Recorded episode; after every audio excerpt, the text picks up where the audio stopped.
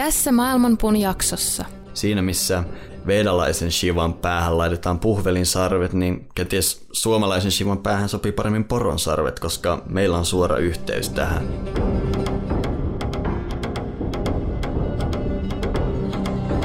Maailmanpuun juuret ovat ylhäällä ja lehvästö alhaalla. Sen oksat levittäytyvät kaikkialle luonnonvoimien ravitessa niitä. Aistikohteet ovat sen versoja ja sen juuret levittäytyvät sitoen sielut niiden tekojen mukaisesti. Sen todellinen muoto ei ole näkyvissä tässä maailmassa, ei sen loppupää eikä alkupääkään.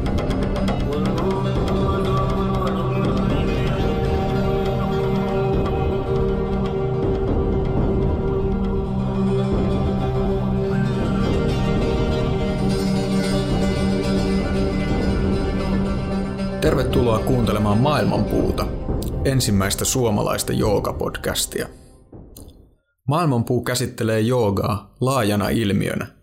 Meitä eivät kiinnosta pelkästään fyysiset harjoitukset, vaan kaikkialta maailmasta löytyvät tiedon traditiot. Jooga on yksi perinteistä, joille on ominaista syvä ymmärrys ihmisyydestä, meitä ympäröivästä todellisuudesta ja elämästä – Maailmanpuussa tarjoamme korkealaatuista keskustelua joogasta ja siihen liittyvistä aihepiireistä suomen kielellä. Maailmanpuussa kohtaa myös kaksi erilaista näkökulmaa. Minä olen Miska Käppi ja opetan joogaa Shakta Joogakoulussa.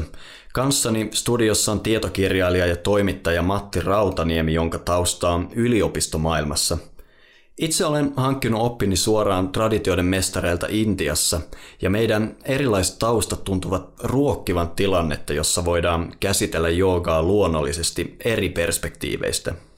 Tänään meillä on tarkoitus keskustella joogan juurista, mutta ennen kuin mennään sinne, kerropa Matti, miten sä ylipäätään alun perin kiinnostuisit tästä aiheesta? Kiinnostuin joogasta ehkä vähän reilu kymmenen vuotta sitten. Ja se tota, tuli sitä kautta, että luin silloin aika paljon tällaista niin kuin henkistä ja esoteerista kirjallisuutta. Carl Gustav Jung oli varmaan yksi tärkeimpiä vaikuttajia silloin. Ja tota, ta, aika monessa kirjassa, mitä mä luin silloin, niin törmäsin sitten joogaa tavalla tai toisella. Ja siitä alkoi vähitellen virjämään sellainen ajatus, että ehkä pitäisi lähteä kokeilemaan tätä. Että se oli sellainen niin kuin käytännöllinen menetelmä, millä, millä niin kuin tavallaan tuntui, että pääsee kiinni niihin aiheisiin, mistä mä olin lukenut silloin. Ja sitten mä aloin etsimään itselleni sopivaa joogakurssia, mihin voisi mennä. Ja tota, siihen liittyy sellainen hauska tarina, että mä olin yhdessä tällaisessa henkisen alan kirjakaupassa käymässä selailemassa jotain kirjoja silloin ja sitten sinne käveli sisään joku asiakas, joka kysyi myyjältä, että, tota, että minkälaista joogaa pitäisi alkaa harjoittamaan. Ja tämä myyjä sanoi, että Helsingissä on vain yksi, yksi joogakurssi tai joogakoulu, mihin voi luottaa, että koska joogaa pitää harjoittaa kokonaisuutena – että jos tekee pelkästään jotain harjoituksia ymmärtämättä, mihin ne liittyy, niin se voi olla tosi vaarallista. Että se, se sanoi se myyjä tälle kysyjälle silloin, että, että nämä joogan harjoitukset vaikuttaa sillä, että voi, niin kuin aktivoituu tällaiset niin kuin mielen korkeimmat voimat, ja sitten kun radio on päällä, niin sitä ei enää saa pois päältä. Tämä jäi mieleen mulle tosi hyvin, ja sitten mä tietenkin kuuntelin, että mikä se koulu on, mitä se suosittelee ja päätin sitten itsekin ottaa sinne yhteyttä. Ja siitä lähti niin tämä mun joogan harjoittaminen liikkeelle. Ja sitten siinä samalla, koska mä olin silloin nuori ja innokas yliopisto-opiskelija, joka etti sellaista aihetta, mihin voisi paneutua, niin kävin lukemaan niin kuin joogaa koskevaa tällaista akateemista kirjallisuutta myös että mistä tämä on tullut tämä harjoitus, mistä on nyt sitten itsekin innostunut. Ja tavallaan siitä se lähti niin kuin se kiinnostus. Joo. Mä itse menin vähän siinä mielessä samanlaista reittiä, että mä en ollut missään vaiheessa valinnut joogaa, vaan mä tavallaan ajauduin sinne joogan maailmaan. Muahan ei jooga varsinaisesti kiinnostanut nuorempana, vaikka Intia kiinnostikin, mutta mä olin paljon innostuneempi tämmöisistä muinaisen maailman ajatuksista ja kulttuureista ja niin edelleen. Mutta mä niitä kuitenkaan hirveän vakavasti ottanut, mutta mä olin ehkä semmoinen niin sanottu levoton sielu. Mä en oikein ikinä pystynyt hyväksymään tätä kaavaa, että käy koulussa, käy työssä ja elää elämässä, vaan mulla oli varsinkin teiniässä hirveä tunne, että mä en tiedä mistä tässä hommassa on kyse. Kukaan ei ole antanut mulle mitään ohjeita tämmöisestä, mitä olla ihminen. Ja totta kai mä katsoin ensin lähelle ja tutustuin länsimaalaiseen filosofiaan ja lopulta mä päädyin yliopistossa opiskelemaan psykologiaa, koska mä ajattelin, että ihmismielen ymmärtäminen on kenties näissä ongelmissa se kaikista olennaisin asia ymmärtää. Ja muutaman yliopistovuoden jälkeen mä petyin aika karvaasti tuohon ainakin psykologian tieteen maailmaan, kun huomasin itse asiassa opiskelevani huumedealeriksi tiesin hirveästi kaikista välittäjäaineista ja mitä aivot tekee ja niin edelleen, mutta musta tuntuu, että ihmisyydestä tai tietoisuudesta mä en ollut oppinut yhtään. Ja mulla jonkunlainen intuitio käski tutkimaan muinaista maailmaa. Mä, mä olin aina ollut uskomattoman innostunut Egyptistä. Egypti oli se kulttuuri, minkä kanssa mä resonoin kaikista eniten ja lopulta sitten yliopistosta lähdettyä, niin sain töitä e- Egyptistä oppaana. Se oli mun mielestä ainoa tapa, miten mä voin tutkia Egyptiä ilman, että mulla on rahaa. Eli mä pääsin sinne oman henkilökohtaisen egyptologin kanssa kiertämään Egyptiä ja opastin sitten pyramideilla sun muualla.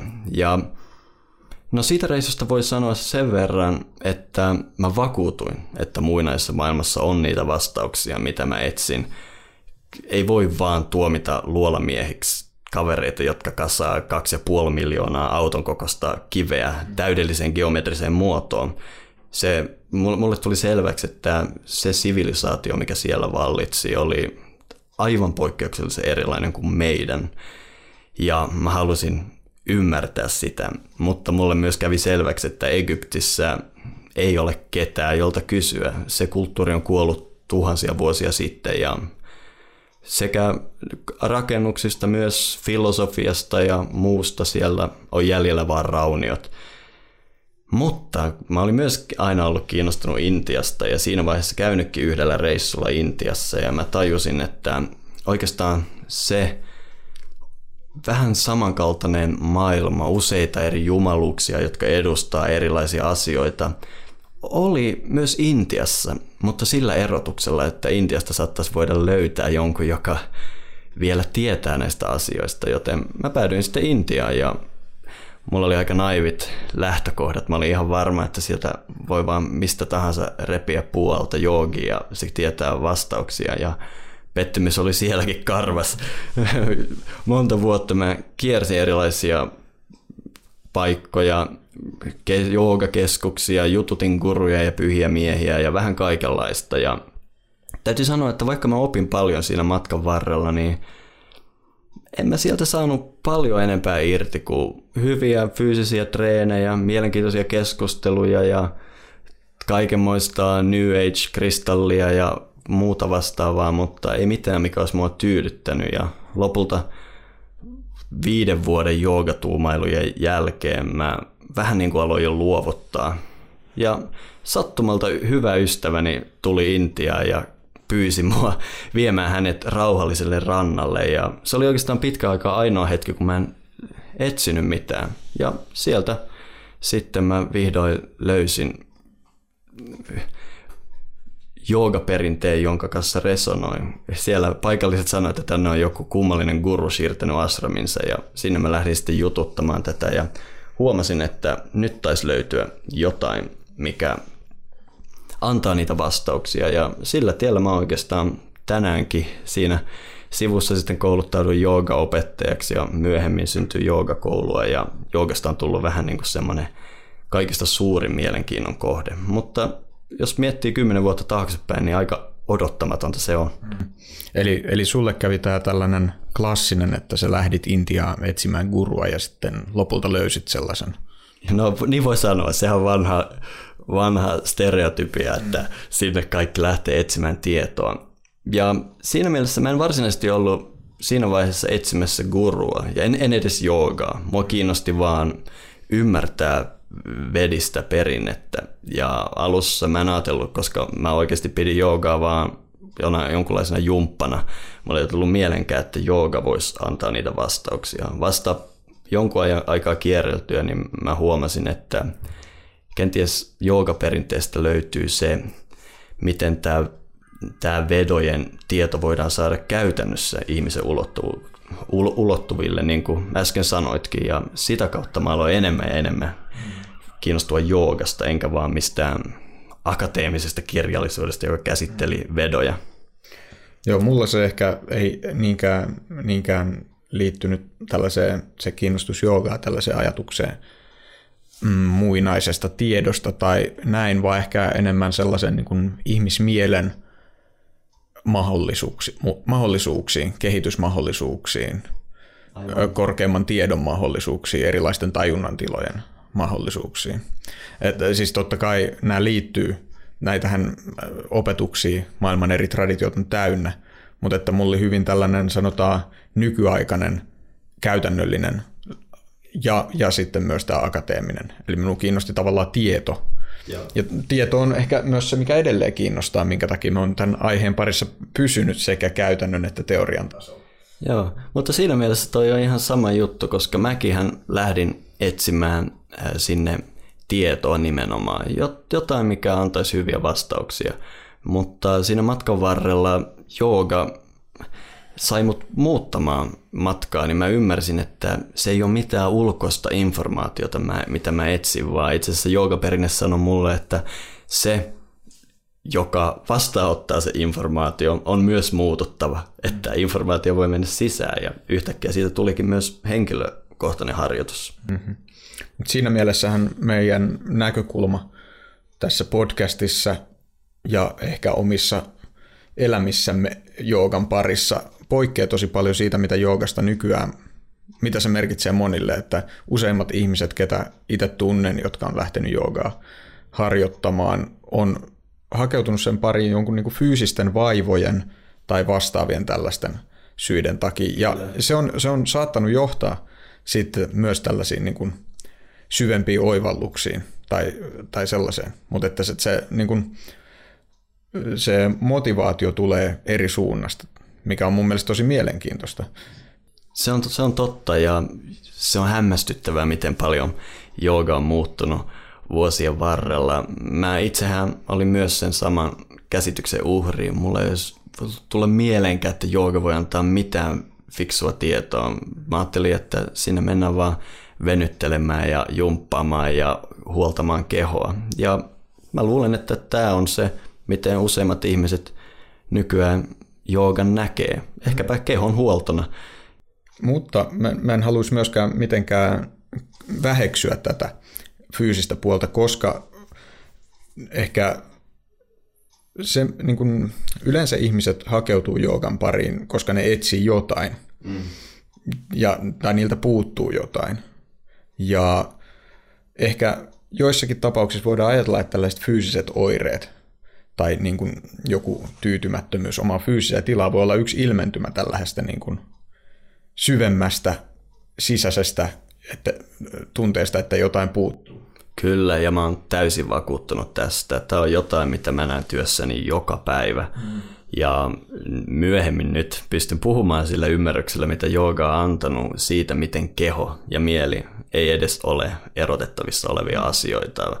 Meidän keholliset ongelmat on aina mielellisiä ongelmia ja meidän mielen ongelmat on aina kehollisia ongelmia. Ja siihen mun opettaja kyllä hyvin pian näytti närhemunat, että on väistämätöntä myös se kehon mukaan ottaminen. Ja tämä oli tämmöiselle filosofiasta kiinnostuneelle nuorelle, se oli aika valtava oivallus, koska meillähän on se stereotyyppinen länsimaalainen filosofia on parrakas, ylipainoinen kaveri, joka jossain omassa työhuoneessaan mielellään tekee niitä suuria seikkailuja ja tuumailuja ynnä muita. Ja joogaperinne sanoi mulle, että mieli ei pysty toimimaan ilman kehoa. Sun on harjoitettava kehoa ihan yhtä paljon kuin mieltä. Se on se, mikä vie sua. Ilman sitä fyysistä harjoitusta koko filosofia itse tuleekin turhaksi. Joo, ja siinä on ehkä myös semmoinen ulottuvuus ainakin, mikä mulle, mulle tuntui tota, tärkeältä, että länsimaissa filosofiassa ja monissa tavallaan tällaisissa uskonnollisissa ja henkisissä perinteissä, mihin olin ennen joogaa törmännyt, oli semmoinen, että tavallaan tuntuu, että pääasia on omaksua kaikenlaisia oppeja mahdollisimman paljon. Mutta joogassa taas tuntuu, että on mahdollista käydä tekemään jotain ja tavallaan hankkii kokemusta. Tähän on sitten, niin kun, kun on paneutunut tähän joogan historiaan, niin on tavallaan huomannut, että on sellainen niin kun, myös tiettynä aikana korostunut näkemys joogassa, että jooga on tällainen kokeellinen menetelmä, mm. jolla hankitaan, hankitaan tietynlaista tietoa, mutta se myös tietyllä, tietyssä mielessä pitää paikkansa. Ja, tai ainakin se oli se, mikä mulle on ollut siinä antoisa, että siinä, niin kun, siinä tavallaan tehdään jotain. Nimenomaan. Ja si- siihen mullakin joogaharjoitus on lopulta vienyt, mutta täytyy myöntää, että siinä matkan varrella, kun kokeilin nipun, maimun, kaikenlaista mahdollista joogaa, niin kyllä se aika usein meni niin, että saavut joogakeskukseen tai ashramiin ja ensimmäisenä saat listan, mitä ei saa tehdä ja mitä saa tehdä. Mm. Tavallaan sieltä tuli taas tämmöinen ohjepaketti. Näin toimitaan mm. ja ei hirveästi edes kyseenalaisteta sitä, vaan tulee se ohjepaketti. Mutta myöhemmin mulle selvisi, että se ei ollutkaan lainkaan osa joogaa, vaan kenties yllättävän moderni ilmiö. Tässä tietysti me voidaan keskustella paljonkin, että koska mä uskon, että akatemia näkee tämmöiset tiukat säännöt ja kurin hyvin tyypillisenä joogalle, mutta mä itse ehkä hiukan olisin valmis väittämään vastaan. No, palataan tähän kohta, koska mä haluaisin vielä lyhyesti, mulle jäi mieleen tämä sun esiin nostama mielikuva tota, huonokuntoisesta filosofista, joka istuu kammiossaan ja, ja miettii asioita, niin tämä vähän liittyy tähän, koska um, joogaperinteessä on myös olemassa tämä tällainen sano, niin kuin suuntaus, joka suhtautuu esimerkiksi fyysiseen kehoon jonakin sellaisena, joka tavallaan täytyy unohtaa ja josta täytyy päästä eroon. Ja tämähän on tosi erilainen näkemys kuin mikä vaikka nykyään maailman joogasaleilla vallitsee. Ja myös monissa perinteisissä joogasuuntauksissa, mutta siis se on iso osa joogaa. Eli ehkä tämä voisi toimia tavallaan meidän aasinsiltana tai porttina siihen, mitä me tiedetään joogan juurista. Joo, se onkin melkoinen sukellus, koska ei, ole, ei liene liiottelua sanoa, että jooga, mitä tahansa se onkaan tarkoittanut muinoin, on maailman vanhimpia perinteitä. Oikeastaan niin vanha kuin korkeakulttuuri on, niin vanha kuin mikään lähdeteksti on, niin vanha myös jooga on. Jotkut on valmiita sanomaan, että niin vanha kuin ihmis, että jooga on yhtä vanha kuin ihmiskulttuuri.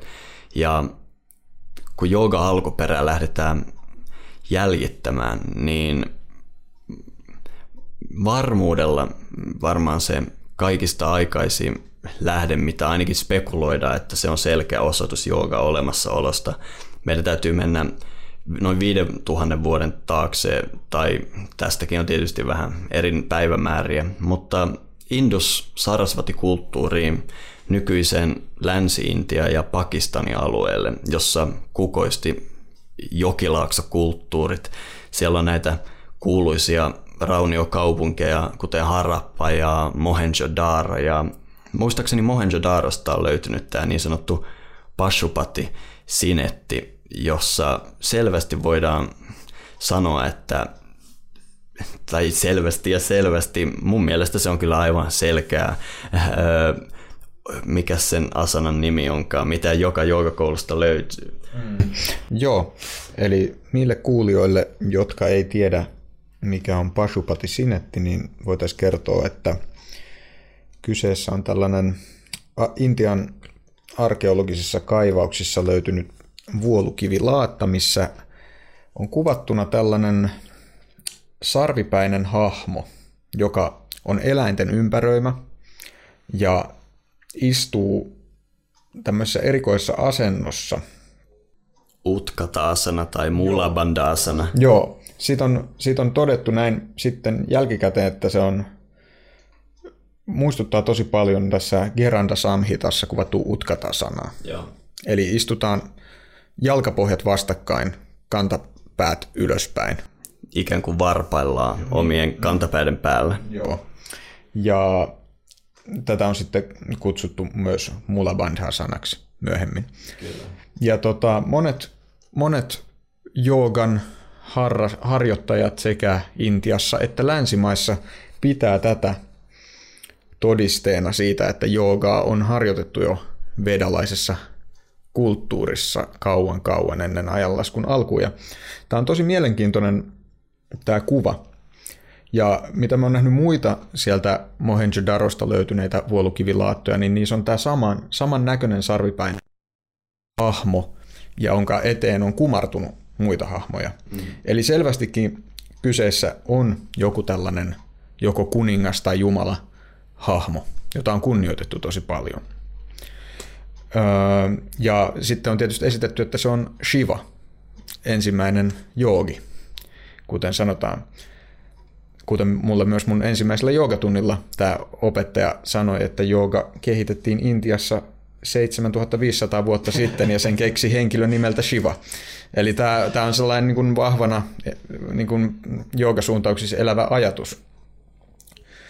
Mutta mm, siitähän on sitten indologit ollut vähän skeptisempiä, Kyllä, että, että, että mikä tämän Sinetin yhteys myöhempään jooga perinteeseen on.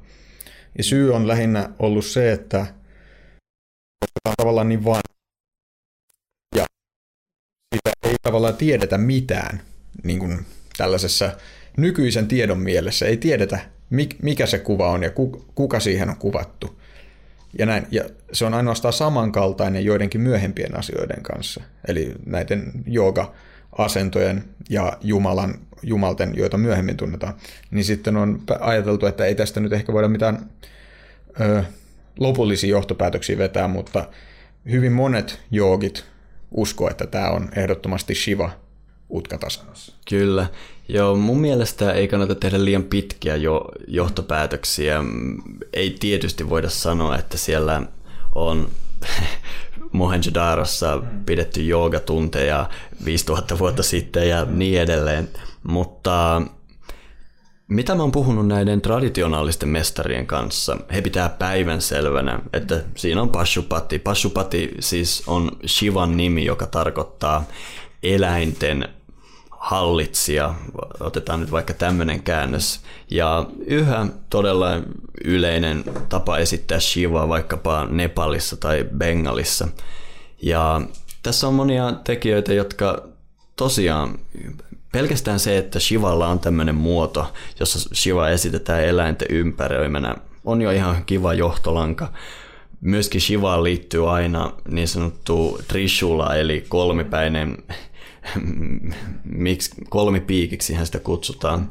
Ja tässäkin selvästi tässä sarvipäähinessä voidaan nähdä Shiva-perinteelle tyypillinen kolminaisuus. Ja kuten sanoit, Shiva pidetään myös ensimmäisenä joogina. Mm.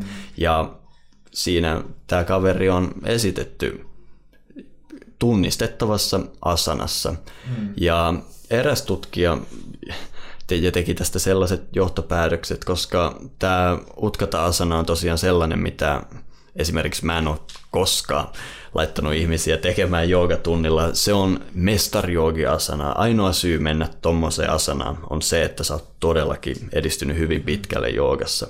Eli jos tämä nyt esittää asanaa, me voidaan myös varmuudella sanoa, että joogaperinne on jo tuolloin ollut hyvin vanha ja muinainen, koska jos ajatellaan joogaharjoituksen kehitystä, siinä menee pitkään ennen kuin kukaan voi halutakaan mennä tämmöiseen asanaan. Tietysti siinä on monia muitakin seikkoja, pelkästään se, että kyseinen alue on ollut vedalaisen vaikutuksen alasena ties kuinka kauan. Eli mun mielestä me voidaan varmuudella sanoa, että asana ilmiönä oli tunnettu tuolloin. Kutsuttiinko niitä asanoiksi, oliko Shiva Shiva, Tää, näistä voidaan olla montaa mieltä, mutta tämä viittaa kyllä mulle hyvin paljon joogan syvään muinaisuuteen. Y- yksi kysymys, mihin tämä sitten myös liittyy, tavallaan se, mitä tämä sinetti tai laatta esittää, on se, että mikä on tavallaan tämän vedalaisen kulttuurin alkuperä. Mm. Et se, sehän on mielipiteitä jakava kysymys, jota, jota usein myös joogan historian yhteydessä käsitellään. Kyllä, ja se on aika olennainen kysymys, tai tämä riippuu varmaan, varmaan henkilöstä, mutta koska mun opettajani jäljittää joogan suoraan Rigvedaa, joka on vanhin vedisistä teksteistä, myöskin siinä mielessä siitä tulee mielenkiintoinen kysymys, että onko Vedat intialaisia tekstejä alun perin, mm. koska en tiedä, sä oot akateemikko enemmän, mutta oletan, että yhä akatemiassa on ehkäpä varovainen konsensus siitä, että vedojen alkuperä on Intian ulkopuolella ja se on myöhemmin alueelle tuotuja tekstejä niin sanottuja arjalaisten toimesta. No mä en itse asiassa osaa sanoa, mikä on konsensus, mutta se tavallaan ää, vallitseva kertomus 1800-luvulta asti on nimenomaan ollut tämä, että jostain Keski-Aasiasta, joidenkin teorioiden mukaan jopa Pohjoisnavalta, on tullut tämä valloittajakansa, arjalaisiksi kutsuttu valloittajakansa, jotka on tuonut mukanaan vedalaisen korkeakulttuuri ja sanskritin kielen Intiaan. Ja myös, myös monet intialaiset on tätä näkemystä tukenut, mutta sitten nykyään on esitetty myös tällaisia mm, toisenlaisia teorioita, että kyse on itse asiassa siellä syntyneestä, tai että tämä vedalainen kulttuuri on syntynyt Intiassa. Joo. Joo, tämä niin sanottu valloitusteoria, eli jonka mukaan vaaleaihoiset arjalaiset tuli ja vallotti Intiaa ja toi nykyisen Intian uskonnon mukanaan. Se sai paljon pontta siitä, että tämän kyseisen kaupungin, josta myös tämä Pashupati Sinetti löytyi, eli Mohenjo-Daro raunioista on löydetty valtavasti luurankoja ja jäämiä voisi sanoa, että joukko kuolemasta, tai ainakin 1900-luvun alun arkeologien mukaan.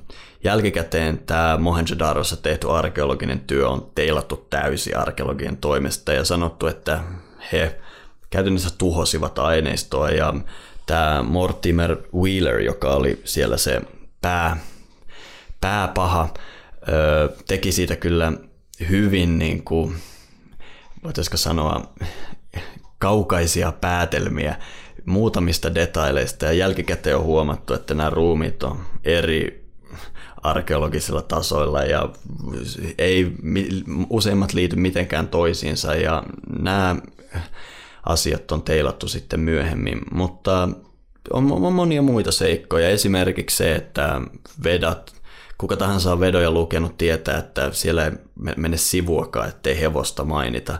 Ja hevosten jäämistöjä ei Intiasta tuppaa löytyä, eli tätä pidetään yhtenä syynä mm. siitä, että vedat olisi Intian ulkopuolella. Se viittaisi, viittaisi tuonne Keski-Aasiaan, nimenomaan, nimenomaan. hevosten, hevosten hoito on ollut aina olennainen osa kulttuuria hyvin pitkään. Joo, mutta itse erään traditionaalisen mestarin kanssa tästä puhuin ja hän sanoi, että että itse asiassa vedat on niin vanhoja, että joudutaan menemään jääkauden aikaa, mm-hmm. jolloin ilmasto oli hevosia suosiva Intiassa ja niin edelleen. Mutta mun mielestä olennainen kysymys ei oikeastaan ole se, onko vedat Intiasta, ja mä en jaksa ainakaan alkaa puoltamaan sitä tai vastustamaan sitä, koska mä pidän tätä vedistä kulttuurina kenties parhaiten säilyneenä jäämänä jostain paljon meidän kuvittelemaa laajemmasta kulttuurista. Mä nyt halua puhua mistään suuresta globaalista vedisestä sivilisaatiosta, vaan enemmänkin siitä, että ihmiset muinaisuudessa oli paljon tiukemmin yhteydessä toisiinsa, mitä me kuvitellaan. Intia ei ollut eristyksessä oleva sopukka sen enempää kuin mikään muukaan osa maailmaa ja ihmiset liikkuu ympäri maailmaa ja noina aikoina se tapa nähdä maailmaa, maailman kuva oli tiukasti sidottu tämmöiseen, mitä me nykyään kutsutaan mytologiseksi kuvitukseksi ja niin edelleen. Mm. Ja sen piirteet mun nähdäkseni on hyvinkin laajalle levinneitä ja vaikkapa tästä Pashupati Sinetistä meillä on mielenkiintoisia esimerkkejä vaikkapa Euroopasta. Miten... Joo, joo, joo, olin just tulossa siihen, että siis niin kuin vaikka, vaikka vedalainen kulttuuri olisi syntynyt Intiassa, niin mielenkiintoisia yhteyksiä Eurooppaan löytyy mm. ja samankaltaisuuksia. Ennen kuin mennään näihin Pashupatisinetin ö, kaltaisiin juttuihin, niin yksi mielenkiintoinen on esimerkiksi suomen kielen ja sanskritin yhteydet, jotka on kai nykyäänkin ihan niin kuin, jopa akateemisesti tunnustettuja. Esimerkkinä tulee mieleen niin kuin, sanan vasara ja sanan vajra, joka on niin kuin hyvin, merkitykseltään myös hyvin samankaltainen. Ehdottomasti. Ja vaaja van, vanhemmassa muodossaan kiilaa tarkoittava sana. Kyllä, ja vaikkapa Ukon, eli meidän ukkosjumala alkuperäinen nimi, joka on näin niin kuin kristintulon tultua demonisoitu, eli perkele, on tietysti suora vedojen Parjanya, joka on myös ukkosen jumala. Muita esimerkkejä, joita mulle tulee mieleen, on vaikkapa suomen kielen lukua sata, tai siis luku sata on sanskriitiksi shata. Jälleen eräs mielenkiintoinen on akka, mikä tarkoittaa naista. Eli tämä on hämmentävää. Nämä on, nämä on todella mielenkiintoisia nämä yhteydet, ja näistäkin on paljon kirjoitettu, joten siis tämä kertoo jostain, jostain jonkinlaisista yhteyksistä. Ehdottomasti. Mutta mitäs nämä Pasupatisinetin sitten, tota, sillä on mielenkiintoisia yhteyksiä Eurooppaan. Joo, se on mielenkiintoista, että muutama tutkija, mitä on mennyt lukemaan, on mitätöinyt tämän Pasupatisinetin merkityksen sillä, että se ei voi tarkoittaa mitään joogaan liittyvää, koska Euroopasta löytyy ihan samanlaisia ja niin sanottu Gundestrupin kattila on varmasti se kaikista hurjin esimerkki. Tunnetko sä tämän Gundestrupin joo, tapauksen? Joo, eli kyseessä on Tanskasta. En muista milloin se on löytynyt sieltä. Mun käsitteekseni 1800-luvun lopussa, Joo. mutta tämä ei ole varmistettu tieto. Joo, ja sen ikä on taidettu ajoittaa jonnekin hyvin kauas ensimmäiselle vuosituhannelle ainakin. Joo, ja kyseessä on siis metallikattila, johon on kuvattu tällainen lähestulkoon ristiistunnassa istuva sarvipäinen eläinten ympäröimä hahmo, joka asentonsa ja sen koko asetelman puolesta muistuttaa hämmästyttävän paljon tätä Pasupatisinetin hahmoa. Joo, se on aivan käsittämätöntä. Kun mä tän näin, niin mykistyin, sillä se ei ole pelkästään samankaltainen asento ja eläinten, eläinten ympäröivä hahmo. Kaikista hämmästyttävintä mulle on se, että tässä sarvipäisen hahmon vasemmalla puolella on myös sarvipäinen olento, eli tässä tapauksessa mulle ehkäpä poroa tai hirveä muistuttava olento, kun taas tämän ristiistunnassa istuvan kaverin oikealla puolella on sitten tämmöinen täplikäs otus. Täsmälleen sama yhteys me voidaan löytää. Tässä niin sanotussa Pashupatinetissä Pashupatilla on tämmöiset härän-sarvet, ehkäpä Joo, voisi sanoa. Joo, olevan niin puhveli tuossa vasemmalla. Puhveli, ja, eli saman eläimen sarvet, sarvet jotka joka hänen vasemmalla puolella on, ja oikealla puolella taas tämmöinen täplikäs kaveri. Ky- kyllä, ja tällä Kundestrupin kattilan hahmollahan on siis tällaiset niin kuin peuran tai poron sarvet kyllä, päässään, joo. eikä puhvelin sarvet niin kuin Pasupatisinetin hahmolla. Tämä on todella mielenkiintoinen yhteys ehdottomasti, ja, ja mielenkiintoinen ero myös. Niinpä. Ja tämä menee siihen, mitä mä oon paljon opiskellut, että sinänsä tämä mytologian voitaisiko sanoa aakkoset tai koodi on ympäri maailmaa ollut sama, mutta ne karakteerit on otettu ympäröivästä maailmasta. Siinä missä, missä vedalaisen shivan päähän laitetaan puhvelin sarvet, niin kenties suomalaisen shivan päähän sopii paremmin poron sarvet, koska meillä on suora yhteys tähän. Siinä missä Manu on tekemissä intialaisen kalan kanssa, niin Väinämöisellä se kalayhteys on sitten hauki ja niin edelleen. Eli sama teema, mutta kuitenkin se paikallinen mauste. Niin, eli tässä on kyse tällaisista niin kuin syvistä mytologisista malleista tai rakenteista. Mä melkein voisin kutsua niitä mytologian aakkosiksi. Mm-hmm. Tavallaan eräänlainen tapa välittää informaatiota, joka on luonteeltaan vähän erilaista, mihin me ollaan totuttu. Mutta mä uskon, että me lähdetään vielä myöhemmin tekemään jakso Tantrasta ja siinä me varmasti päästään tähän aiheeseen paljon syvemmälle. Joo.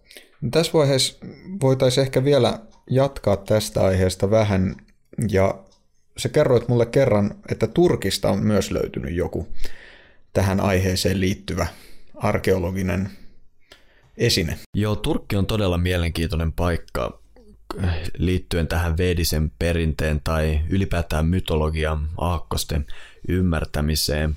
Turkissa kaikki on maailman vanhinta ja yksi maailman vanhimpia kaupunkeja, Katalhuyuk, sisältää tämmöisiä alttareita tai pyhäkköjä, joissa on taas jälleen tämä sarvipäinen kaveri ja muistan nähneeni yhden, missä on tämä sarvisymboliikka ja siinä päällä sitten taas tämä, mikä löytyy Pashupati Sinetistäkin, tämä suuri kissaeläin. Eli ihan sama teema. Missä se sijaitsee? Katalhujuk sijaitsee Etelä-Anatoliassa eli Etelä-Turkissa. Ja se on tosiaan näitä vanhimpia tunnettuja kaupunkeja.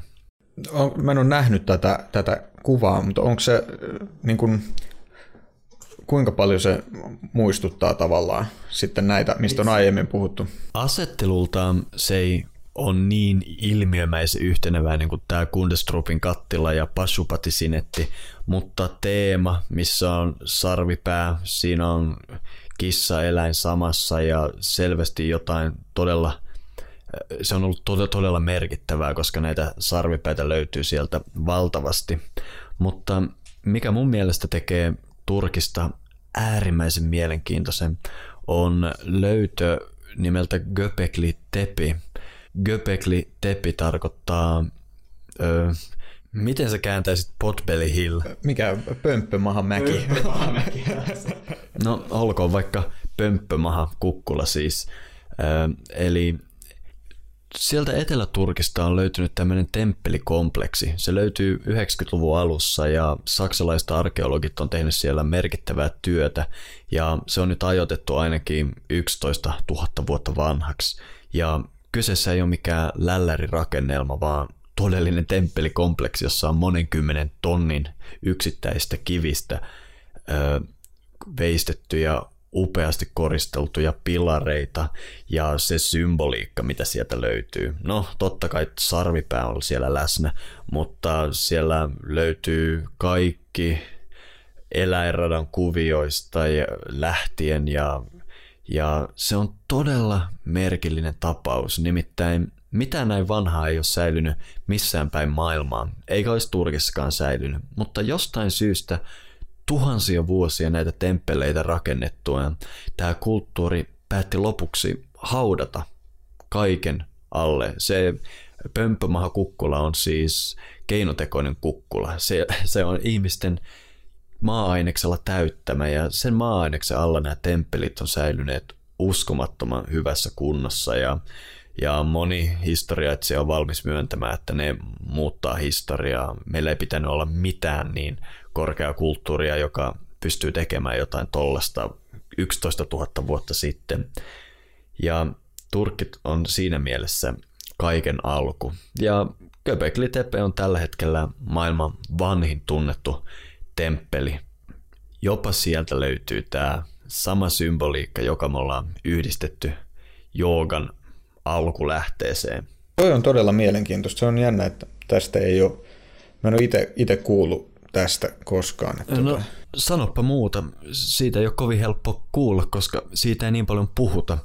Yleensäkään tiedemaailmassa ei ole kovin mukavaa puhua asioista, jotka laittaa meidät kirjoittamaan meidän oppikirjat uusiksi. Ja Göbekli Tepe on todellakin niin kuin malliesimerkki tämmöisestä löydöstä ja moni mun tuntema arkeologi pitää sitä koko 1900-luvun merkittävimpänä arkeologisena löytönä. Tarkoittaa kovempi kuin Tutankhamunin hauta tai mitä näitä nyt on.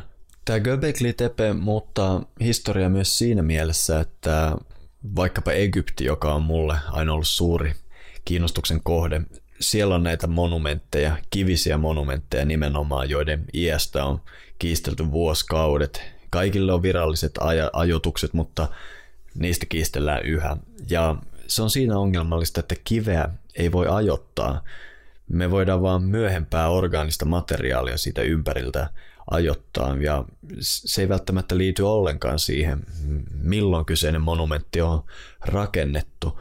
Mutta Göbekli Tepestä tekee poikkeuksen se, että, että se todella haudattiin, eli meidän hiiliajoitukset on täysin luotettavia ja se vie tällaisen korkean symboliikan tähtitieteen hyvin, hyvin kauas menneisyyteen. Mielenkiintoista, mielenkiintoista. Mutta että siis, niin, näyttää siis siltä, että um, vedalainen kulttuuri, eli se tavallaan vanhin tunnettu, tai vanhin intialaisen kulttuurin muoto, mistä on tietoa edelleen, mm. niin sillä on voimakkaita yhteyksiä paitsi joogaan, myös laajemmalle Eurooppaan. Kyllä, ja ehkä sen takia me ei voida alkaa tai intialaiset ei voi alkaa omimaan vedalaista kulttuuria. Mä sanoin vaan, että, sanoisin vaan, että intialaiset voi onnitella siitä, että he ovat pystyneet sen säilyttämään ainakin jonkunlaisessa muodossa. Mutta jos me ajatellaan sanaa veda, niin mehän voidaan vain ruotsiksi sanoa veta, ja se tarkoittaa sama asia, eli tietoa. Eli kun me puhutaan vedalaista kulttuurista, me itse asiassa puhutaankin vaan tiedon kulttuurista. Mm. Ja, ja ehkä niille kuulijoille, jotka ei ole paneutuneet syvällisesti hindulaisuuteen, niin voidaan mainita, että myös useimmat hindut nykyisin ajattelee tämän nykyisen hindulaisuuden polveutuvan suoraan vedalaisesta Kyllä. kulttuurista ja uskonnosta, joka vaikutti Intiassa pari tuhatta vuotta ennen ajanlaskun alkua ainakin. Kyllä. Ja Vedat on siitä mielenkiintoinen lähde intialaiselle kulttuurille, että niitä hyvin harva käyttää enää, niitä ei oikein hyödynnetä, mutta melkein ihan sama minkä intialaisen joogaperinteen tai minkä tahansa perinteen juuria lähdet katsomaan, he aina listaavat vedat korkeimmaksi auktoriteetiksi, eli olemme kaikki meidän metafysiikka perustuu vedoihin, mutta me teemme sen näillä, tällä lailla. Ja jotkut on sanonut, että miten näin monimuotoisia perinteitä voi tulla ja kaikki sanoo perustavansa itsensä vedaa. Mm. Miten se on mahdollista? No mulle se on, tämä on ihan mun mielipide, jonka on kyllä hyvin paljon perustuu siihen, mitä on saanut oppia joogamestareilta. Veda on siis tietoa. Mun mielestä on todella naurettavaa kuvitella, että vedoja lukemalla me voitaisiin saada jotain kuvaa siitä kulttuurista, missä niitä on käytetty, koska käytännössä monethan pitää niitä enemmänkin tämmöisenä leirinuotiolauluina, jossa lauletaan lehmille onnea ja perheelle onnea ja niin edelleen. Ja, ja kun nyt tietää jopa se induskulttuurin edistyksellisyyden, puhutaan kulttuurista, jossa vesivessa 5000 vuotta sitten oli enemmän sääntö kuin poikkeus. Viemäröintijärjestelmät, upea vedenkäyttö, vedenkäyttö ennen kaikkea oli hienoa, mutta myös se, että yhteiskunta, esimerkiksi koko Mohenjo-Daro on rakennettu standardoiduista palikoista. Siellä on ollut tämmöinen niin kuin tiili, tehdas ehkä voidaan kutsua, jolla on standardin mitat, millä rakennus tehdään. Siellä voidaan nähdä kaavoituksesta mm. merkkejä ja myös siitä, että ei ole ollut suuria kaupungin muureja, eliitin aluetta ja köyhälistöaluetta, vaan kyse vaikut, näyttää, että kyseessä on aika tasa-arvoinen ja kukoistava kulttuuri. Ja kysymyksesi oli, miten niin erilaisia asioita voi tulla Vedasta. Ja Vedahan tarkoittaa tietoa ja me voidaan ehkäpä tehdä jonkunlainen vertaus vaikkapa. Ajatellaan, meillä on tieto polttomoottorista. Se, että me osataan rakentaa polttomoottori, sillä tiedolla me voidaan joko tehdä perämoottori tai auto, bussi, lentokone, mitä tahansa. Eli se ei anna raameja, miten tätä tietoa hyödynnetään, vaan se antaa tiedon. Eli jos meillä on ymmärrys polttomoottorista, toinen kaveri tekee sitä veneeseen moottori ja toinen kaveri auto, ja sen ei pitäisi olla mikään ihme. Vedoissa on tällainen niin kuin tavallaan tietämisen niin kuin peruspalikat tällaisen perinteisen käsityksen mukaan. No, nyt voidaan karkeasti sanoa näin. Mä toivon, että myöhemmissä jaksoissa me laitetaan vähän näiden luiden ympärille lihaa. Ve, mutta vedois, vedoissahan myös kuitenkin sitten on ihan tällaista, sanotaan niin kuin, ö, faktatietoa, sen, tai siis tällaisia, että siellä niin kuin mainitaan asioita, jotka vaikuttavat sitä, mitä me esimerkiksi myöhemmin tiedetään joogasta.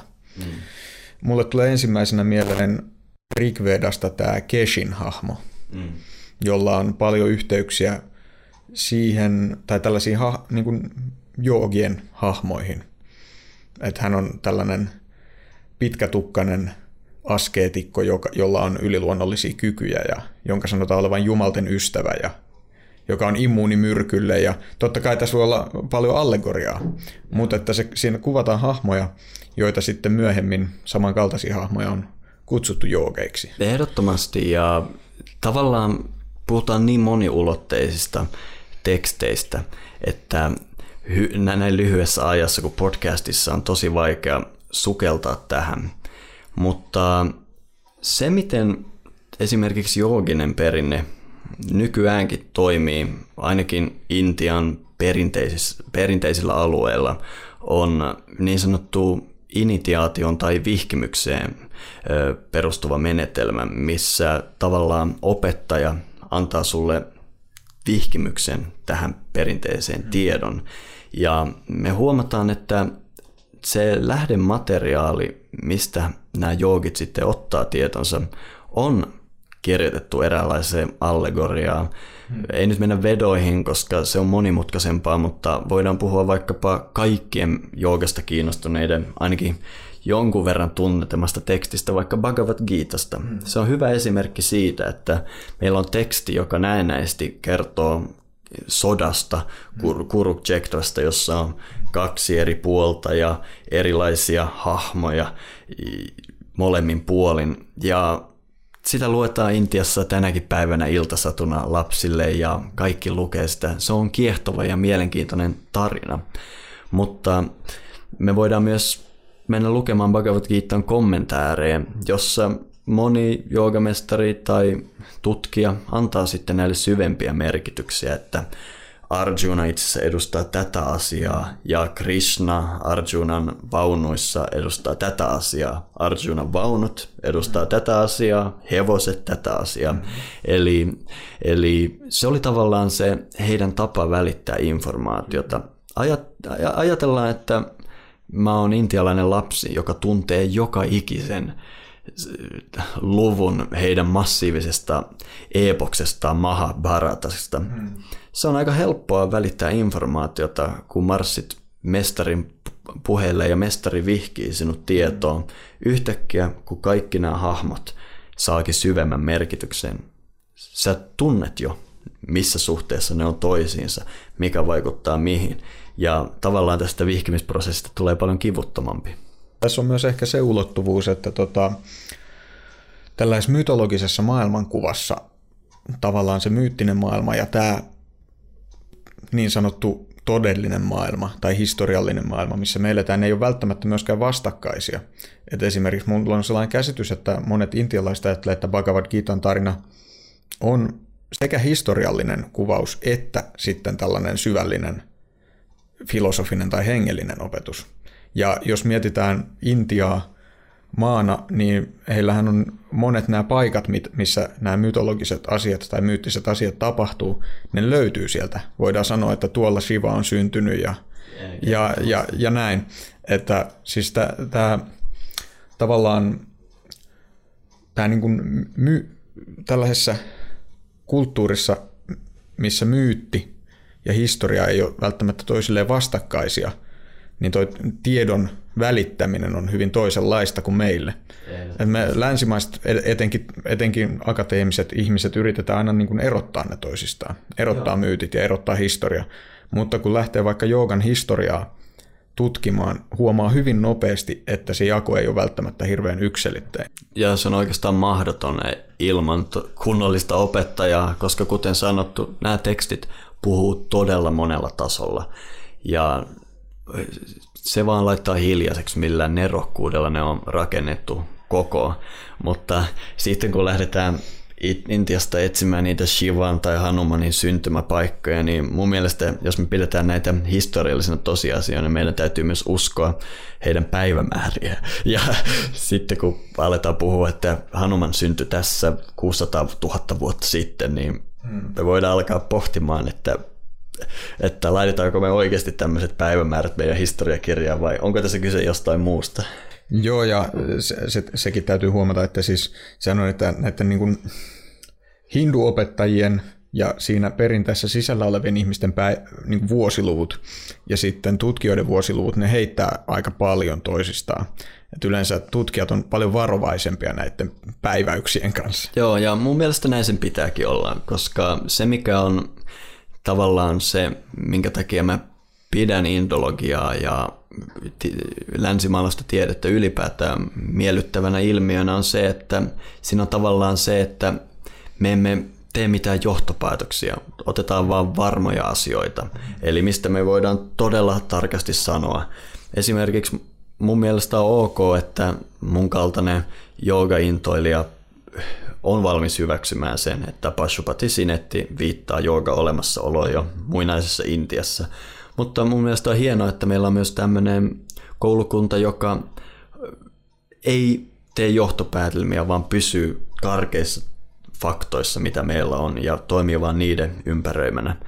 Ainoastaan se tulee mun mielestä ongelmalliseksi, jos me sidotaan itsemme tähän tieteelliseen ajattelutapaan niin, että me tavallaan ei uskalleta ajatella omilla aivoilla ja tehdä niitä merkityksellisiä päätelmiä. Silloin se on ainoa, milloin se tulee ongelmalliseksi.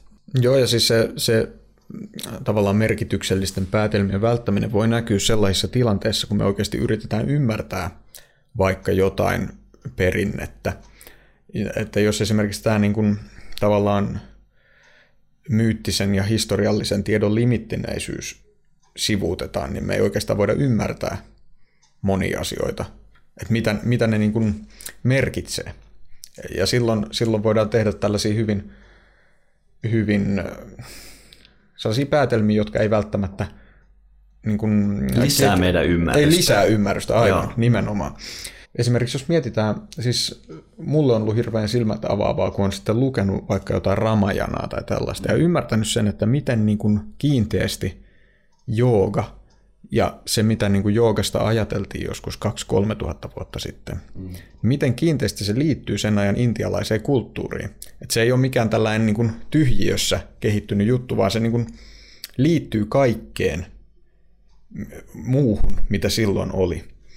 E, ja just kaikki nämä kuvaukset vaikka jostain, esimerkiksi esimerkkinä Ramajanasta, missä jotkut jumalat tai demonit tekee joogaharjoituksia saavuttaakseen tiettyjä voimia, ja se on vain sellainen sivumaininta siellä jossain. Joo. Niin se, se tavallaan niin kuin kertoo siitä, että sillä on ollut tietty asema. Niin, siis tämmöiset tekstit pitää päivän selvänä, hmm. että sen, että sä tunnet joogan, niin ja sen, että jooga on olennainen osa. Se on hmm. vähän sama, että demoni käy juomassa lasillisen vettä, että hän käy mm. tekemässä jotkut pujat siitä tai joogaharjoitukset mm. saavuttaakseen jotain. Eli siinä mielessä niin kun nämä vaikka joogan opetukset ei ole mun mielestä, siis jos puhutaan muinaisista tai tällaisista perinteisistä joogan opetuksista, mihin me ehkä kohta päästään vähän tarkemmin, niin ne ei ole tällaisia niin kuin irrallisia filosofisia ideoita, jotka on kehitetty, vaan ne on muodostunut hyvin orgaanisella tavalla. Kyllä, niin perinnehän on se, minkä takia mä luotan itse joogaan paljon ja minkä takia näin kaiken sen vaivan, että voisin löytää jotain, miten mä sanoisin sen, elävää perinnettä, jotain, missä mm, mä, mä voin luottaa siihen, että se minua edeltävä ketju on hyvin pitkä ja se on välittynyt enemmän tai vähemmän ö, särkymättömänä se joogan oppi. Nimittäin mä, mä oon seurannut hirveästi nyt tässä matkani aikana, on törmännyt erilaisiin erilaisiin joogaopettajia, joogaintoilijoihin. Ja mä oon huomannut, että on hyvin tyypillistä, että sanotaan, että nyt pidän tätä joogaharjoitusta parhaana ihmiselle. Ja siitä tehdään muutama vuosi, mm. kunnes lonkkanivel pitää vaihtaa tai alaselkä sanoo box. Ja sitten tuleekin semmoinen havahdus, että hetkinen, mun mielestä itse tämä on paljon järkevämpi tapa tehdä asioita. Ja viiden vuoden päästä huomata, että ai vitsi, että tässä oli tämmöinen takapotku. Eli mikä on se perinteen etu on se, että me ollaan tehty tätä toilailua jo tuhansia vuosia ja tavallaan semmoinen, mikä ei tavallaan pysyvänä elämänkulttuurina ö, toimi, karsiutuu pois ajan kanssa. Ja ne, mitkä itse asiassa on jopa todella pitkällä aikavälillä yhteisölle hyödyllisiä asioita, ne on ne, mitkä jää. Ja se on tämmöisen tradition etu. Se on vanha läppä, että joka vuosi täytyy lukea uudestaan lehdestä, että saako voita syödä vai ei, koska meidän jopa huipputieteellinen informaatio muuttuu joka vuosi.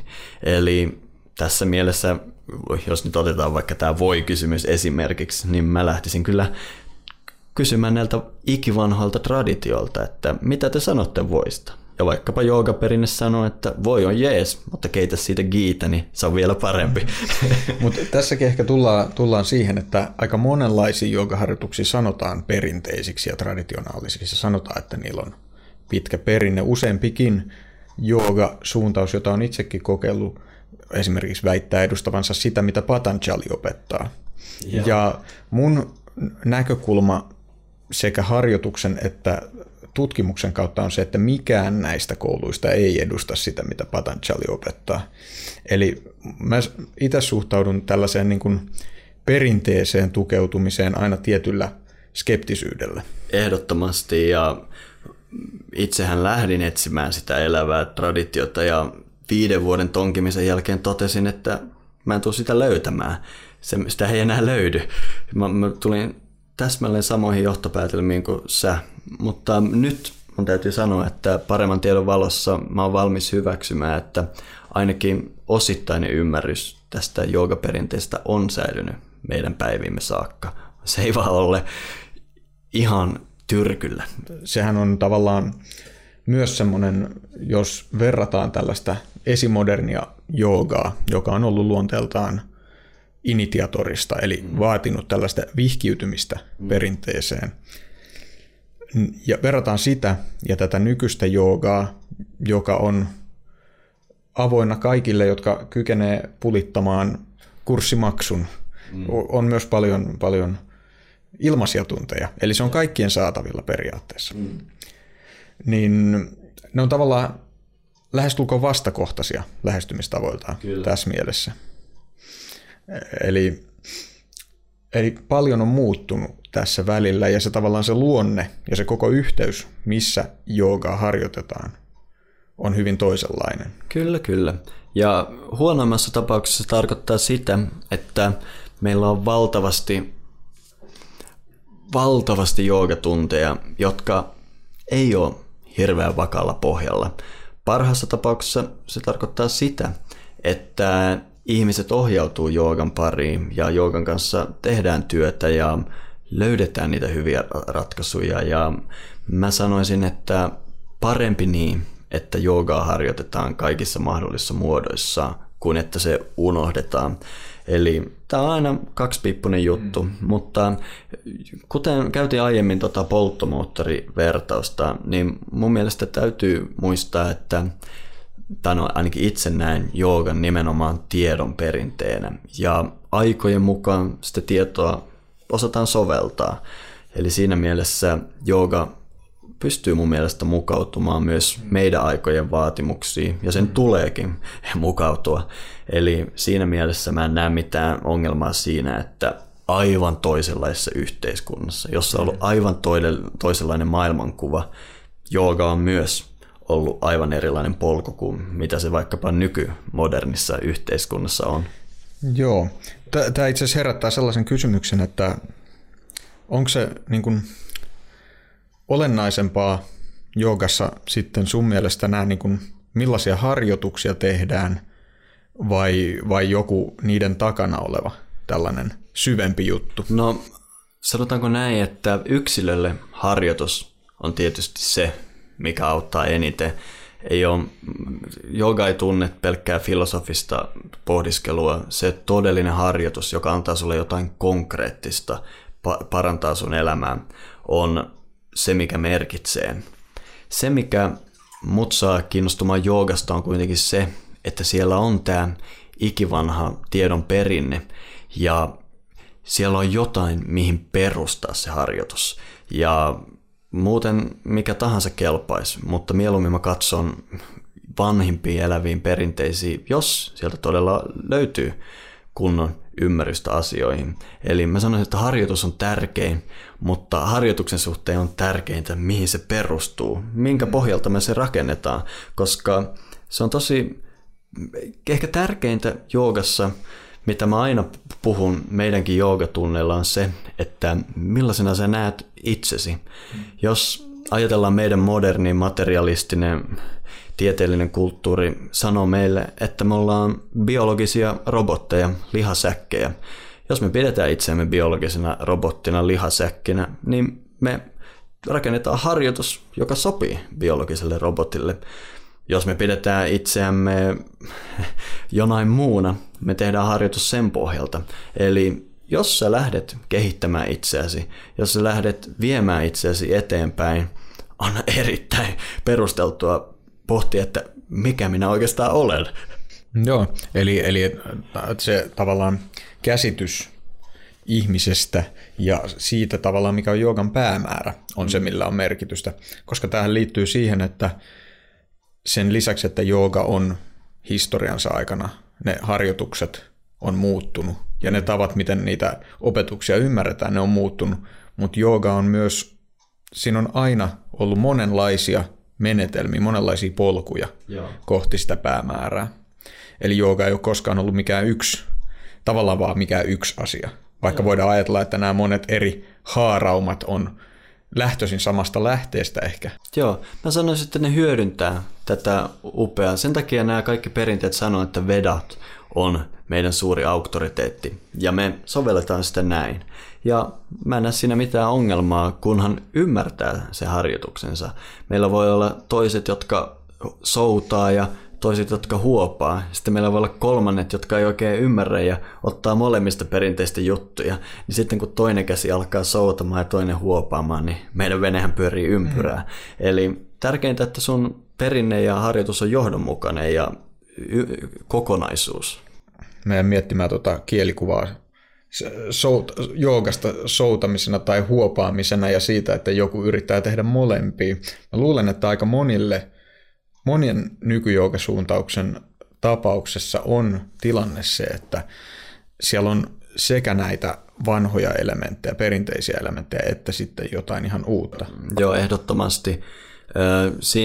Se suurin juttu, mikä tässä viimeisen sadan vuoden aikana on muuttunut, on mun mielestä se, että että se asana on alettu ymmärtämään asentona ja eräänlaisena jumppana tai voimisteluna tai ja niin edelleen. Ja siinä on tavallaan se ayurvedan tai koko joogaperinteen ymmärrys hienovaraisesta ihmissysteemistä alettu korvata anatomia-opinnolla ja tällä, juuri tällä biologinen robottijutulla. Ja nykyään suurin osa joogaopettajakoulutuksesta käsittelee linjauksia ja anatomia ynnä muita, mitä ei oikeastaan oikea, ollenkaan löydy muinaisesta joogamaailmasta. Joo, tämä on tärkeä pointti itse asiassa tuoda esiin, että just nämä, jos me katsotaan mitään niin kuin vanhempia tunnettuja lähteitä, ennen 1800-lukua tehtyjä lähteitä, mm. niin tämä lääketieteellinen ymmärrys ihmisestä loistaa poissaolollaan. Joo, ja vaik- siellä on toisenlainen lääketiede. Siellä on toisenlainen lääketiede ja esimerkiksi kyllähän niin kuin vaikka hatha lähteissä puhutaan terveydestä. Mm. Tosin väittäisin, että hieman eri merkityksessä kuin nykyisin. Ehdottomasti, ehdottomasti. Mutta että, että tota, tämä ajatus, miten me nykyään ymmärretään, että jooga on tie terveyteen ja hyvinvointiin, mihin nykyisen kaltainen jooga ehdottomasti johtaa myös. Mm. Se on hyvin uusi keksintö. Joo, kun, kun me nyt lähdettiin puhumaan näistä vähän modernistakin joogasta, niin mun mielestä olisi mielenkiintoista mennä niihin lähteisiin, nimittäin vaikka me molemmat ollaan sitä mieltä, että suurin osa nykyään tarjolla olevasta joogasta ei ihan puhtaasti perustu näihin klassisiin teksteihin, niin suurin osa kuitenkin näin väittää. Ja, ja useimmat jäljittää harjoituksensa Patanjalin kuuluisiin joogasutriin.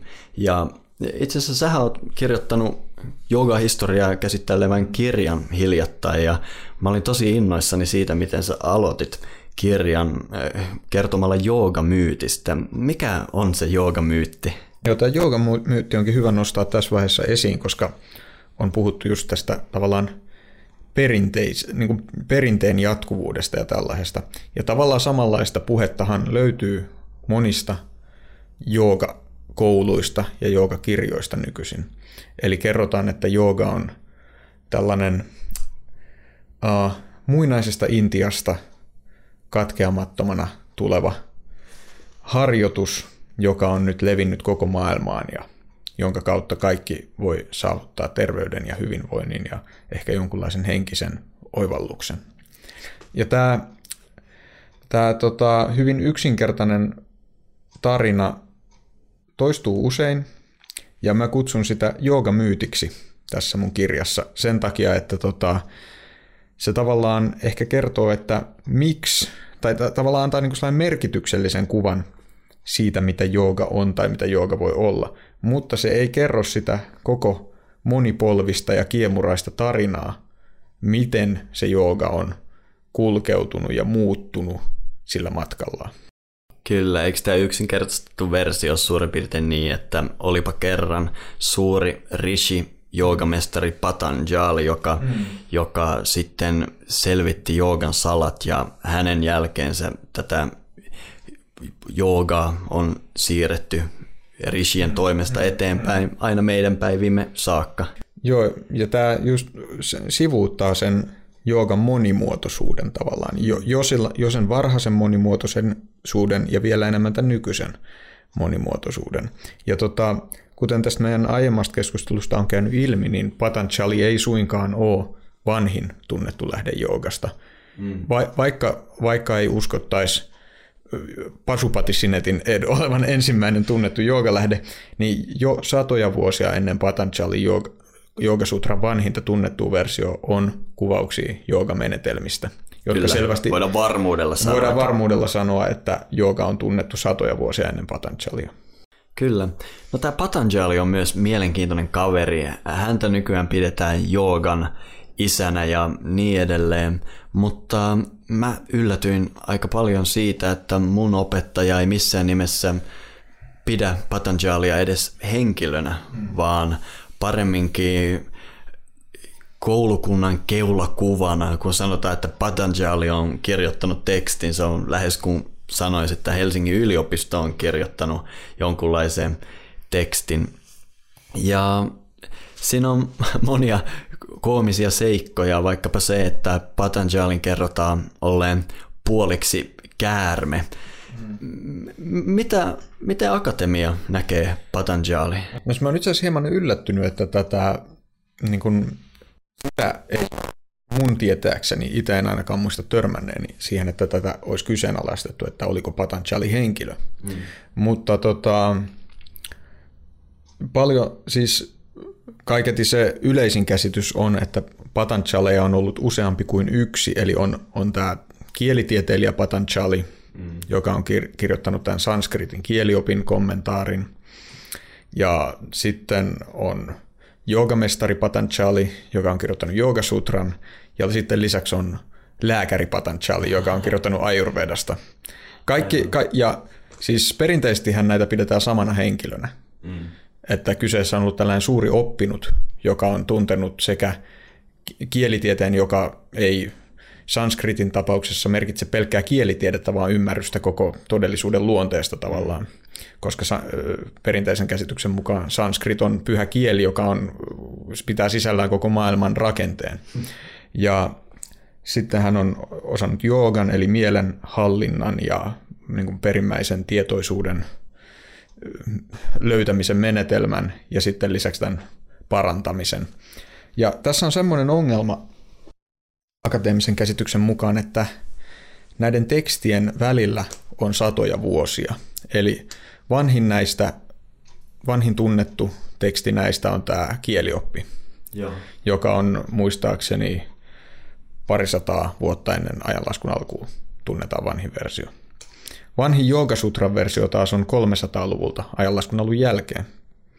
Ja sitten tämä Ayurvedaa käsittelevä teksti joitakin satoja vuosia sen jälkeen. Eli tämä tavallaan tekee tutkijan näkökulmasta mahdottomaksi sen, että kyseessä olisi sama henkilö, joka ne on Aivan. kirjoittanut. Toisaalta eihän se kerro tavallaan tekstien laatimisajankohdasta mitään, että miltä ajalta se vanhin niin. versio on, jos puhutaan näin vanhoista asioista. Mutta että tätä näkökulmaa, että kyseessä olisikin ollut tällainen koulukunta.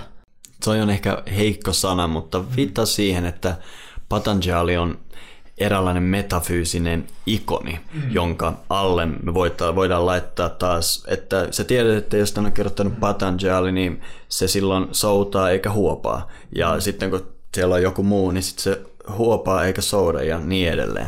Mun mielestä tuo vertaus, että, että se, se tavallaan on verrattavissa siihen, että tämän tekstin on kirjoittanut Helsingin yliopisto, eli kyseessä on tällainen niin kuin yhteisö, joka noudattaa tiettyjä periaatteita, jonka keskuudessa se on syntynyt. Se. Mm, joo, tämä on ehkä hyvä tapa ymmärtää se. Miten mun opettaja käsittelee Patanjali, hän sanoo, että ensimmäinen ongelma tulee siitä, jos sä lähdet lukemaan näitä tekstejä erikseen, että ne todella on toimi parhaiten yhdessä. Ja mun opettaja näkee tämän Paanini kommentäärin, eli siis tämän kielioppia käsittelevän teoksen enemmänkin tämmöisenä yleisteoksena, voitaisiko me nyt käyttää sanaa ihmisen energiasysteemistä. Mm. Eli se tavallaan se selittää hienojakoisia asioita, niin kuin vähän tuossa viittasitkin siihen, että perinteisesti sanskrittia pidetään kielenä, joka oikeastaan sisältää kaiken. Mm. Kun taas tämä joogateksti, joogasutrat on tämmöinen aforismikokoelma, jonka pointti on selittää meidän todellisuus, millaisessa todellisuudessa me toimitaan. Ja sitten taas nämä Ayurveda-kommentaarit käsittelee aihetta, että käytännössä mitä on ihmiselämä, mitä elämä on. Ayurvedahan sanana tarkoittaa elämän tiede. Mm. Ja Nykyään me ollaan siinä tilanteessa, että sanskritin tutkijat lukee pannikommentaaria ja joogit lukee joogasutria ja ayurvediset lääkärit lukee ayurvedaa, mutta mun opettaja ei näe näitä irrallisina toisistaan.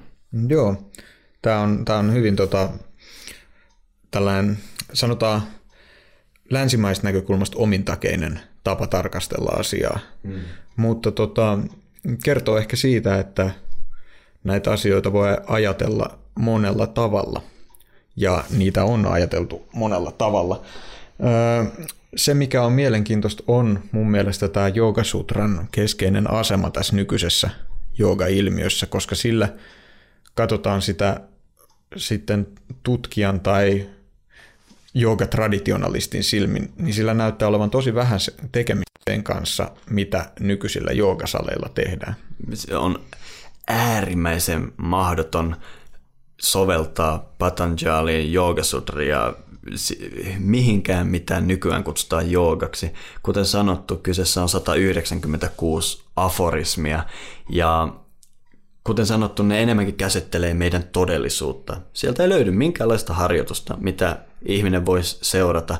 Koko asana-harjoitus mainitaan muistaakseni kahden lauseen verran.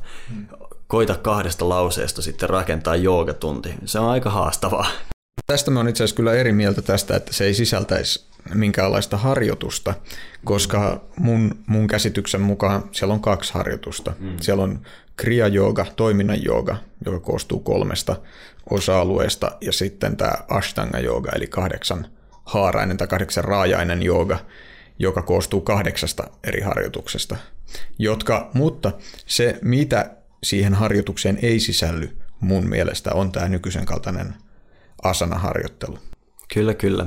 Ja mä ymmärrän kyllä sun tavan lukea Patanjalia ja on valmis kenties olemaan sun kanssa samaa mieltäkin, kunhan me määritellään ensin, mitä harjoitus tarkoittaa. Itse pitäisi kriya tai Ashtanga Yogaa enemmänkin teemoina. Ja jos nyt otetaan vaikkapa se kuuluisa Ashtanga Yoga sieltä, niin onpa Patanjalin neuvojen mukaisesti hyvin vaikea rakentaa Ashtanga Yoga-harjoitus sen perusteella. Kuten sanottu, vaikkapa asanasta siellä on muutama hassu rivi ja valitettavasti tämä on niin huikea aihe, että meidän ei varmaan kannata mennä siihen syvemmälle, mutta kuten nämä Patanjali erilliset tekstit, mm. mä näkisin myös tämän Ashtangan kahdeksan raajaa yhtenä eräänlaisena koko, kokonaisuutena ja varmasti se on myös se syy, minkä takia Patanjali, oli se sitten koulukunta tai ihminen, puhukin raajoista, on se, että raajoja ei kannata irrottaa sieltä, koska jos meiltä irrotetaan raajoja, se on hyvin kivulias prosessi. Mm. Joo, joo, siis se on e- epäilemättä tällainen kokonaisuus, mm. se harjoitus, mitä siinä kuvataan, ja musta tuntuu, että me tehdään myöhemmin ehkä joku Joogasutraan keskittyvä podcasti, voidaan harkita sellaista. Kyllä. Mutta tota, se harjoitus, mikä mun mielestä siitä tekstistä löytyy, on hyvin tällainen, sanotaan, tavallaan perustavanlaatuinen meditaatioharjoitus, joka muistuttaa monella tapaa vaikka buddhalaista meditaatioa. Mitä sä oot mieltä tästä näkemyksestä? Mä en valitettavasti voi olla samaa mieltä. Sä tietysti viittaat kuuluisaan, kuuluisaan äh, riviin siellä, jonka taisit lätkästä kirjasi kanteen jopa, joka se on niin kuuluisa äh, rivi, että ei varmaan kuuluisampaa jooga maailmasta löydy. Eli sitä, että Patanjali viittaa joogaan mielenliikkeiden pysähtymisenä ja niin edelleen. Mutta tämä yks, yksikin lause on aivan mahdoton koulukuntaa vihkimättömälle edes ymmärtää.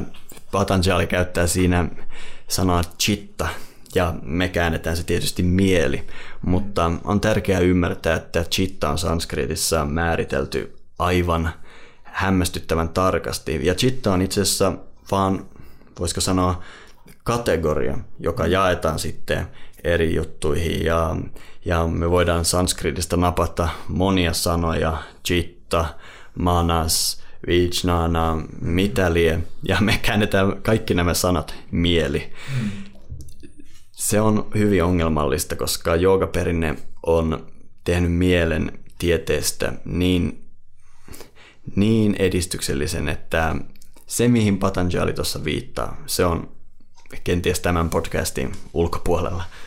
No, itse asiassa minun vähän kiinnostaa, että mikä sun mielestä olisi sellainen, niin kuin, onko sitä mahdollista kääntää sitten? No, periaatteessa sitä ei voi kääntää lainkaan Suomelle, koska, koska sanskri, meillä ei ole yhtään vastinetta yhdellekään näistä tämän lauseen sanoista. Mm. Ja Kyseessä on enemmänkin aforismi, eli jos sut on vihitty tietoon, jos olet joogamestari, jolla on pohjaa, tämä lause voi olla äärimmäisen hyödyllinen sulle. Se, että se sisältäisi ohjeet johonkin harjoitukseen, on aika pitkälle viety tulkinta tästä näkökulmasta, sillä Patanjali on tai tämä Sutrat on ehdottomasti teksti mestareille. Voitaisiin ajatella, että jos olen vaikkapa lentokoneen suihkumoottorin huoltaja, mä oon käynyt vuosien ja vuosien koulutuksen, ja mulla voi olla taskussa ehkäpä tämmöinen 196 heiton käsikirja, joka on mulle todella arvokas. Mä muistan, että kun tulee tämmöinen lentokone, niin sovelletaan näin, kun tulee tämmöinen, sovelletaan näin. Mutta Joogasutrat ei ole millään tapaa järjellinen lähdeteos lähteä rakentamaan joogaharjoitusta sen mukaisesti, vaan enemmänkin tämmöinen mestarin supertiivistetty käsikirja. Mun opettaja usein viittaa joogasudriin ikään kuin vedojen tiivistelmänä ja siinä kun saadaan kymmenet tuhannet hymnit 196 lauseeseen, niin siinä on tiivistetty paljon. Mitä sitten tällaiset tota, esimerkiksi Upanishadien aiemmat kuvaukset, missä kuvataan tavallaan samantyyppisiä harjoituksia, joissa pyritään istumaan liikkumattomassa asennossa ja keskittämään tarkkaavaisuus tiettyyn kohteeseen? Mä oon valmis hyväksymään, että näissä voi olla kyse jostain tunnetusta harjoituksesta, mutta nämä täytyy analysoida kohta kohdalta ja katsoa, mitä siinä mm. oikein tapahtuu. Mutta mä en ehdottomasti tiukasti väitä, ettei klassisista joogateksteistä löydy myös piirteitä harjoituksista, mutta sen verran väitän, että joogasutrat ei ole yksi niistä. Koska mun oma käsitys on just se, että jos, jos mietitään vaikka Maitri Upanishadia ja Svetasvara Upanishadia, missä kuvataan tällaisia. Mm. To, Maitri Upanishadissa vieläpä tällainen, siinä edetään niin kuin tällainen viisi osaa mm. hyvin saman tapaa kuin nämä Patanjalin kahdeksan haaraa. Osa niistä on samoja, suurin osa kaiken lisäksi. Ja siellä kuvataan, että kun joogi istuu ja keskittää tarkkaavaisuutensa tai tietoisuutensa, mielensä, miten se halutaan kääntää, niin se on tavallaan, niin kuin, siinä on kyse tällaisesta samanlaisesta niin kuin mietiskelyprosessista, ja jos luetaan Patanjali Yoga Sutraa, se näyttää kuvaavan hyvin samanlaista harjoitusta. Kaiken lisäksi tällaisia harjoituksia on myös tiettävästi tehty. Et jos niin kuin jopa Bhagavad Gitassa mainitaan joogien tekevän tällaista. Et mun mielestä niin kuin voidaan sanoa, että näissä kuvataan tietynlaista harjoitusta. Mä ymmärrän täysin tämän näkökulman ja itsekin myönnän suurimman osa elämästäni jakaneen sen, mutta me mennään ehkä liian mustavalkoiselle linjalle. Se, mitä, miten me ymmärretään harjoitus, ilmeisesti on vähän erilainen. Mä ehdottomasti olen valmis hyväksymään, että vaikkapa tämä Maitreya Upanishadin harjoituksen kuvaus on eräänlainen esitys jostain, mitä me voitaisiin kutsua mm. joogaharjoitukseksi. Ja tässä kontekstissa me ehdottomasti luetaan myös Patanjalia, mutta mun mielestä Patanjali on ehdottoman riittämätön minkä harjoituksen rakentamiseen enemmänkin työkalu, missä voit, jota voit hyödyntää harjoituksessasi. Tästä mä oon ehkä sikäli samaa mieltä, että varmastikaan muinaisessa Intiassa ei ole voinut mennä kirjakauppaan ja ostaa sieltä Patanjali Yoga Sutraa ja sitten lähteä kotiin harjoittamaan, vaan enemmänkin se on ollut tavallaan, tavallaan tällainen niin kuin apuväline, jota on käytetty sitten tässä niin kuin, kun ollaan harjoitettu joogaa gurun ohjauksessa, niin sitä on käytetty siinä apuvälineenä ja tavallaan se vuorovaikutussuhde mm. siihen opetuslinjaan ja opettajaan on ollut se, mikä avaa sen merkityksen. Tästä, tästä mä olen ehdottomasti samaa mieltä, mutta että silti väittäisin, että se, sen pohjalta voidaan päätellä jotain niistä tavallaan pää, niin kuin ääriviivoista. Joo, no sitten me ollaan ihan samaa mieltä. Ja se, miten mun opettaja näkee joogasutrat, on hy- lähempänä sitä, että Patanjali itse puhuu siinä eri koulukunnille. Ja siinä on hyvin alkukantaisesti tavallaan se kehikko annettuna. Ja sitten jos sulla on joogamestari, se pystyy soveltamaan sen tähän koulukuntaan, mm. Josta löytyy sitten se harjoitus, mm-hmm. mikä vaan, mille vaan Patanjali antaa raamit. Ja toinen koulukunta voi soveltaa sitä näin. Eli siinä mielessä mä en pidä Joogasutria Samkhya koulukunnan tekstinä, vaan, vaan enemmänkin, että se puhuu kaikille. Joo, ja to, toi on varmaan ihan, ihan tota, sinänsä perusteltu näkemys, koska tota, joogaa on harjoitettu eri koulukunnissa, eri hindulaisuuden suuntauksissa, eri joogasuuntauksissa aina. Ja niissä on paljon samoja piirteitä, mutta sitten nämä niin kuin yksityiskohdat vaihtelee paljon. Ja siis eh, jos puhutaan ihan siis näin niin kuin tällaisen ei-esoteerisen tiedon näkökulmasta. Mm. Ja esimerkiksi vaikka jos mietitään, että tavallisesti Patanjalin harjoitus tulkitaan tämän Samkian kosmologian öö, kehyksessä, joka jos ku- kuuntelijat miettii, mitä tarkoittaa Samkian kosmologia, niin sillä viittaan tässä siihen, että öö, perinteisesti ajatellaan, että joogan takana on tällainen Intian vanhimman filosofisen tai vanhimpana pidetyn filosofisen koulukunnan käsitys maailmankaikkeuden rakenteesta, jossa maailmankaikkeus lähtee tästä eriytymättömästä alkutilasta. Ensin se jakautuu kahtia ja sitten tämä toinen, toinen osapuoli, eli aineellisuuden periaate, jakaantuu 25, 25 osaan. Ja sitten jogin tavoite on täältä moninaisuudesta navigoida, navigoida tiensä takaisin alkuykseyteen, näin lyhyesti selitettynä. Uh, mutta sitten jos mietitään, että miten vaikka jossain Shaiva-koulukunnissa on tulkittu, niin sinnehän lisätään näitä, että siellä tota, Purushan yläpuolella onkin vielä Shiva. Ja Kyllä, eli näin, niin näistä niin tulee 36 Joo. yhteensä. Mm. Mutta taas mä tulkitsen tämän näin, että, että me voidaan mitata matkaa kilometreissä tai maileissa ja matka on sama, kunhan me tiedetään, mitä me tehdään, me voidaan käyttää kumpaakin mittayksikköä. Kyllä, eli nämä on mielenkiintoisia juttuja ja me on niin kuin, tavallaan, ehkä tässäkin on olennaista muistaa se, että nämä, nämä vaikka olemisen kategoriat jonkun Samkian mukaan, niin tavallaan joogisesta näkökulmastahan ne ei ole mielivaltaisia, ne ei ole niin kuin tällaista, että niin kuin joku istuu alas ja keksii, minkälainen on maailmankaikkeuden rakenne, vaan ne perustuu ehkä jonkunlaisiin, jonkunlaiseen kokemukselliseen tietoon. Väistämättä. Mm. Me voidaan joko sanoa, että se on täyttä humpuukia, tai sitten tutkia sitä vakavissaan ja huomata, että nämä perinteet on vienyt oman eräänlaisen hengellisen tieteensä aivan uskomattomalle tasolle.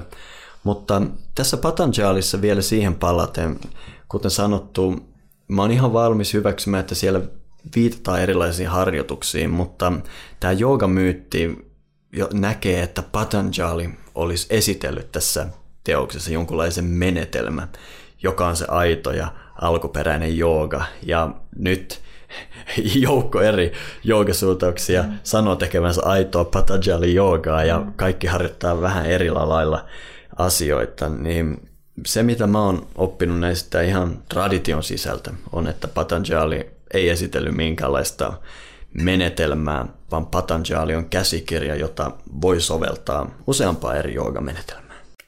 Siinä mielessä herää ehkä se ajatus, että ehkä nämä nykyiset joogakoulut, jotka sanoo soveltavansa sitä, niin tavallaan on oikeassa. No siitä, kyllä. koska, koska ne e, opettaa hyvin erilaisia asioita. Kyllä, kyllä. Joo. Joo. Me ollaan päästy aika mukavasti joogan juuria läpi. Kyllä. Me ollaan päästy muinaisuuteen ja vähän kävästy nykyhetkessäkin. Luuletko se Matti, että me ollaan saatu hiljalleen tämä joogan juuret purkkiin? Niin, tämä on ollut aika hengästyttävä hengästyttävän laaja, laaja aihepiiri ja kyllähän tästä riittäisi vielä puitavaa, mutta että tota, ehkä tämä toimii hyvänä perustana tuleville jaksoille. Kyllä, ja ehdottomasti Joogan juuret jakso vaatii myös moderni joogan käsittelemistä. Me ollaan viitattu moderneihin joogasuuntauksiin jo monta kertaa, ja olisi todella mielenkiintoista lähteä käymään läpi näitä moderneja joogakuntia ja mm. sitä, mitkä on sitten niiden juuret. Ja sillä keskustelulla ei ole oikeastaan mitään tekemistä tämän meidän tämänkertaisen juttutuokion kanssa. Ja syy siihen, minkä takia tässäkin on täytynyt mainita vähän näitä moderneja jooga-suuntauksia tämän niin kuin juurien yhteydessä, on just se, että se matka sieltä vanhimmista tunnetuista lähteistä, on ne sitten vedoja, tai pasupatisinettejä, matka näille nykyisille joogakouluille on todella pitkä. Ja sen aikana oikeastaan monikaan asia ei ole pysynyt samana. Ei mikään. sen verran pysynyt samana, että meillä yhä on eläimiä, taivas ja maa, mutta maailma on kulkenut kyllä viimeisen 5000 vuoden aikana valtavat mullistukset läpi. Ja ehkä tämän keskustelun paras anti on se, että me ymmärretään, että jooga on kulkenut myös läpi sen saman tien. Ja meidän ei tule yksinkertaista asioita. Ja itse asiassa joogan historia on varmasti monelle äärimmäisen hyödyllistä siinä, että me kuinka moderni meidän harjoitus onkin, niin me voidaan ymmärtää, että mistä se kumpuaa ja, ja miten se on päätynyt meille tänne Eurooppaan. Mutta siitä sitten varmasti enemmän ensi jaksossa. thank you